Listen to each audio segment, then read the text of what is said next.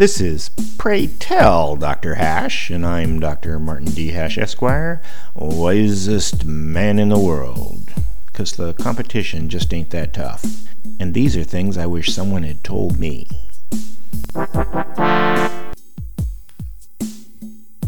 Today's topic personal goals.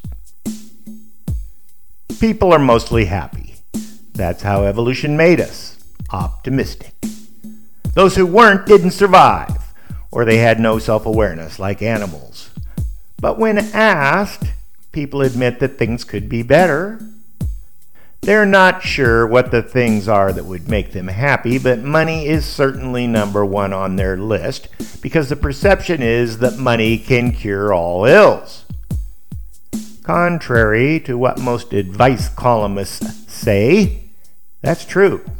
Money is the cure to almost everything because money provides opportunity. And opportunity is one of the two components of liberty, and liberty makes people happy, or at least satisfied. Liberty centric people are also wise enough to know that happiness is transitory, here now, gone later, hopefully to return, though not in the same way. What makes this analysis provocative is that money is imaginary and only has value as a mechanism of achieving your personal goals. What are your personal goals? Certainly not just the accumulation of money for bragging rights only. What about achievements like getting an education or excelling in your career?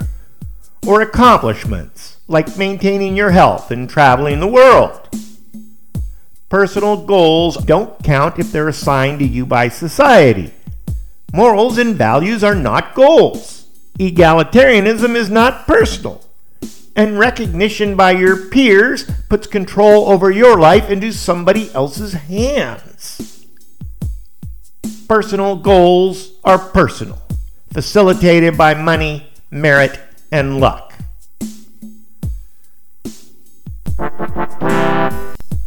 For more, see my website at martinhash.com.